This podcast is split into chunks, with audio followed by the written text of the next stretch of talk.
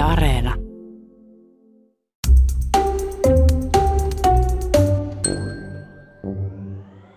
Minä olen Seija Aunila. Väittelin äskettäin tohtoriksi toisen maailmansodan kotiliesilehtien propagandasta. Väitöskirjan olisi ehkä voinut tehdä kirjaston tutkijahuoneessa. Minä ne olisi kuitenkaan moisen sisällä istumiseen kyennyt. Siksi pakkasin kotiliedet rinkkaan ja lähdin matkaan. Tosi viimeisen puolen vuoden aikana pisin tekemäni matka on ollut väitösmatka Jyväskylään. Mutta palataan ajassa neljä vuotta taaksepäin aikaa, jolloin matkustaminen oli vielä mahdollista. Tämä oli neljäs matkani. Reinin Lakso, Boppars, Natsikortti.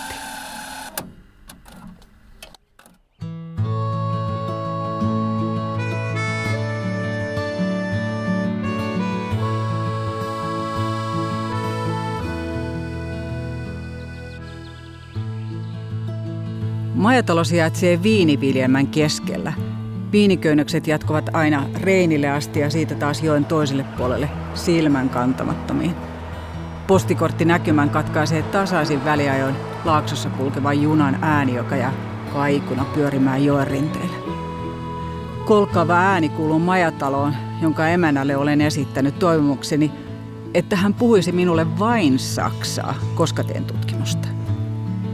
Emäntää kiinnostaa tutkimusaiheeni.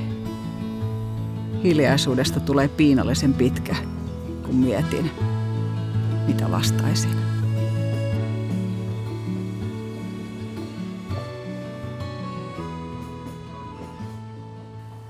Puutarhaan aukeavasta ikkunasta virtaa sisälle lempeä syystuuli. Otan esille kotilieden päätoimittaja Alli Viherhiemon päiväkirjamerkinnät – Siirry lokakuuhun 1942.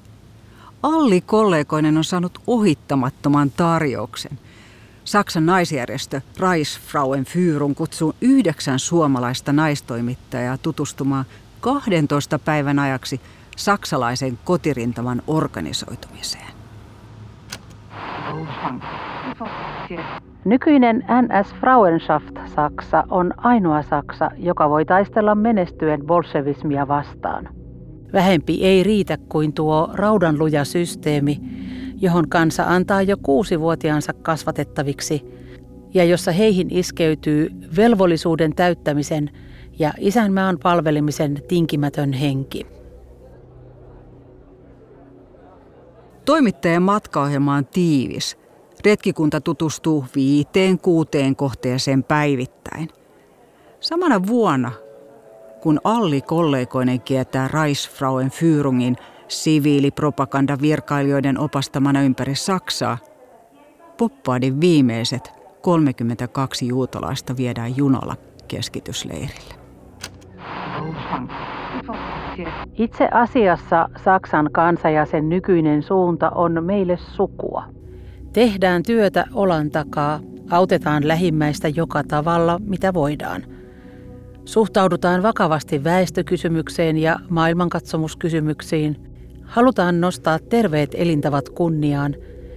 Etsitään taiteille ja muulle luomistyölle kansallisia esikuvia.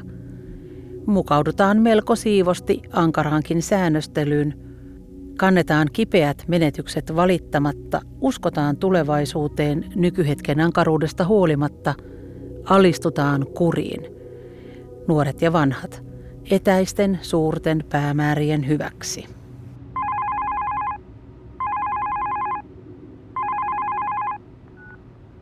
Hei, soitit väitöskirjaohjaajalle. Puhelinaikani on keskiviikkoisin kello 10.11. Muuna aikana ole hyvä ja jätä viesti.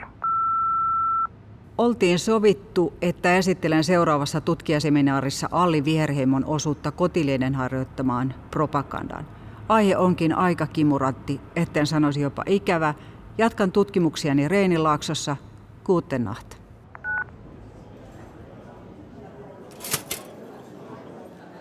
nacht. Aamiaisella Frau Weller kertoo, että majatalossa on 1900-luvun alussa majoitettu viiniviljelmillä satoa korjaavia työmiehiä. Alue on muuten tunnettu Rieslingistä, jota kasvatetaan samalla tilolla sukupolvesta toiseen.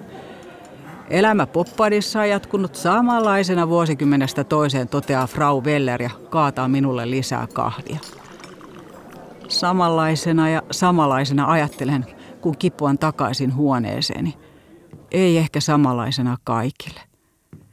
Kristalliyönä 1938 natsit polttivat Poppadin synagogan.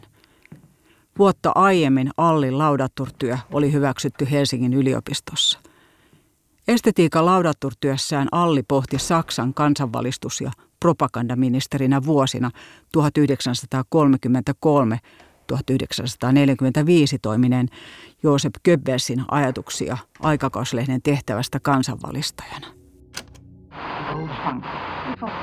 Aikakauslehti voi olla mitä tehokkain jatkuvan kasvatuksen, opetuksen ja neuvonnan väline, kun se kohdistaa toimintansa jollain tavoin rajoitetulle yleisölle ja pysyttelee itse luonnehtimansa ohjelman puitteissa.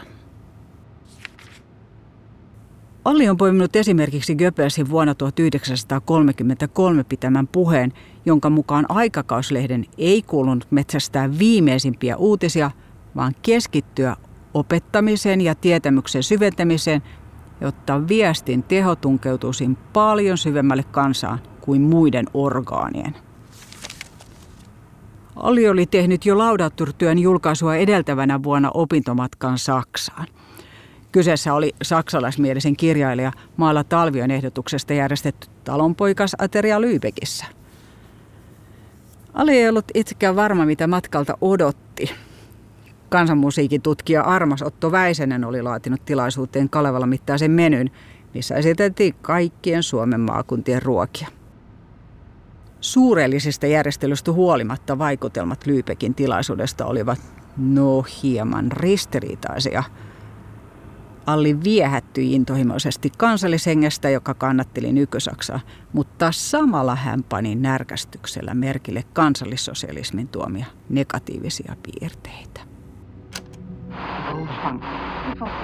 En voi olla täällä siksi, että saan kalliilla hinnalla huonoa ruokaa, tai että luen kaupungin porteista sanat Juden nicht wünscht. Vuonna 1942 Allilla ei moisiin epäkohtiin ollut enää aikaa kiinnittää huomiota. Alli pani merkille, että Saksassa toimi joka paikkakunnalla vain yksi naisjärjestö, kansallissosialistisen naisliiton NS Frauenschaft, kun Suomessa niitä oli viisi tai kymmenenkin. Tästä hän halusi kertoa myös kotilieden lukijoille. Heidän järjestönsä muodostaa koko Saksan käsittävän todellisen sisarkunnan – joka toimii koko kansan naisellisena sydämenä ja hoivaavana kätenä, nimeä vaatimattomina uskollisina vaalioina. Suunnittelutyö ja laajat näköalat valmistellaan keskuksessa, viimeistellään aluejohtajien neuvotteluissa ja tehokkaasti saatetaan jokaisen pikkupiirin johdon tietoon.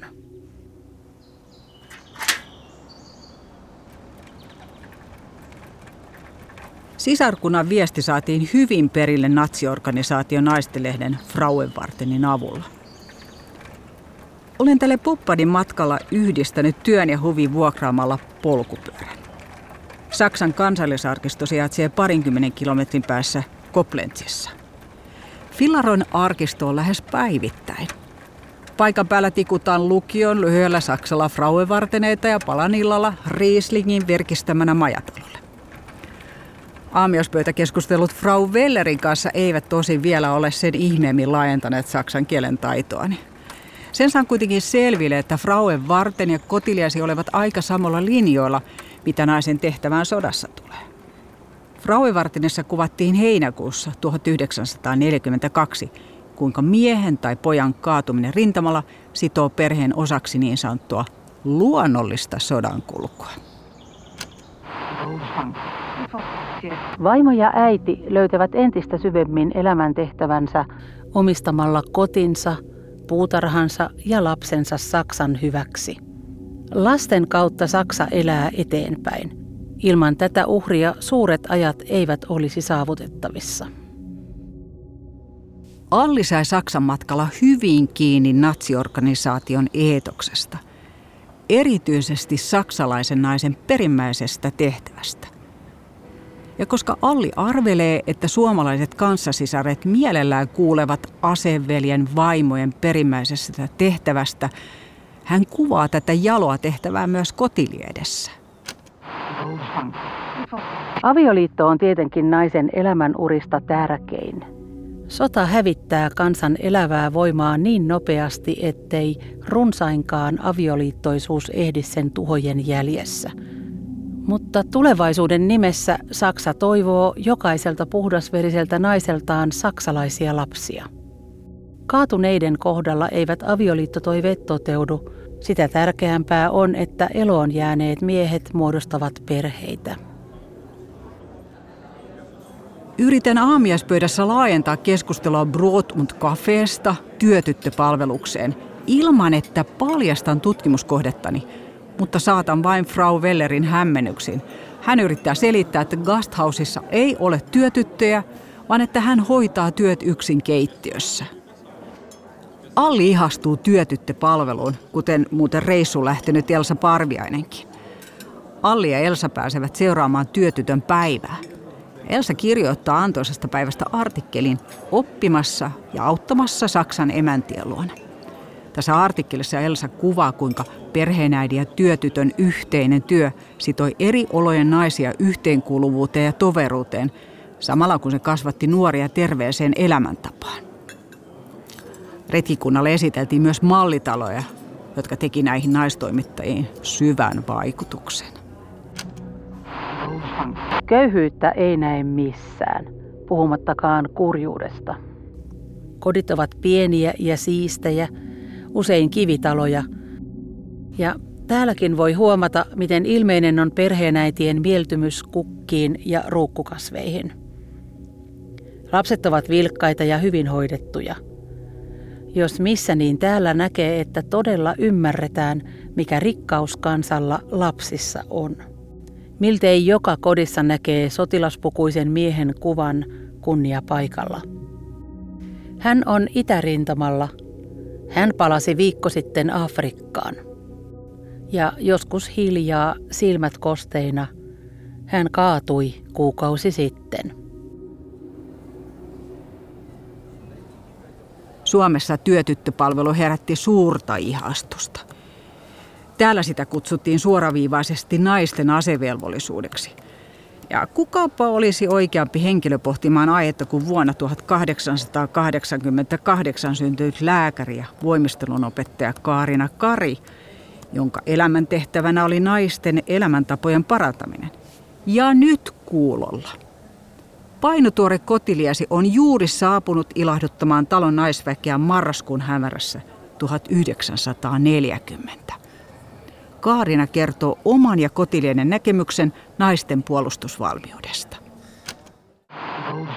Ensinnäkin nuorille tytöille on selvitettävä, että heidän korkein elämäntehtävänsä on kehittää ja kasvattaa itsestään terveitä ja kelpoäitejä tulevalle polvelle. Ruumiin vahvistamiseksi on eritoten kaupunkilaisten totuttava tekemään ruumiillista työtä samalla kehittääkseen niin sanottua käytännöllistä järkeä – lueskelevilla on usein liian niukasti. Voimistelun opettaja Liisa Orkko muistuttaa, että sukkapuikoin aseistettu nainen sotii menestyksellä kotirintamalla. Toivottavasti yksikään nainen ei liiku aseistamattomana, toisin sanoen ilman neulepuikkoa ja lämmintä villalankaa. Kotirintamalla ei saisi nyt hetkeäkään hukata toimettomuuteen. Kuinka monta työtuntia menee yhä hukkaan pommisuojissa? Kotirintamanaisen aseena ovat sukkapuikot. Ja aivan kuten rintamallakin, tottumaton kotirintamasotilas uupuu, ellei hän opi käyttämään aseitaan.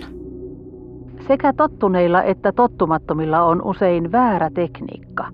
Tuhlataan voimia puristamalla puikot melkein puolikaariksi. Pois siis jännitys ja voiman tuhlaus. Heitelkää puikkojanne irtonaisesti, melkein rennosti.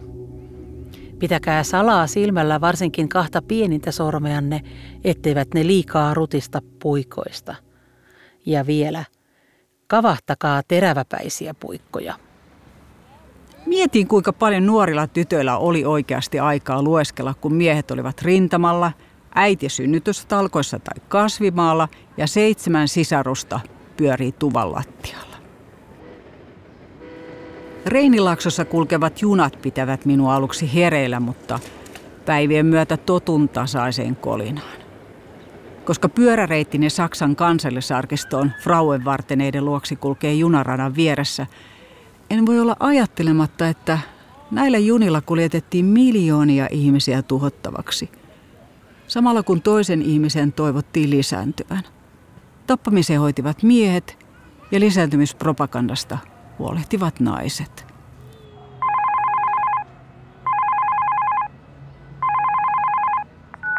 Hei, soitit väitöskirjaohjaajalle.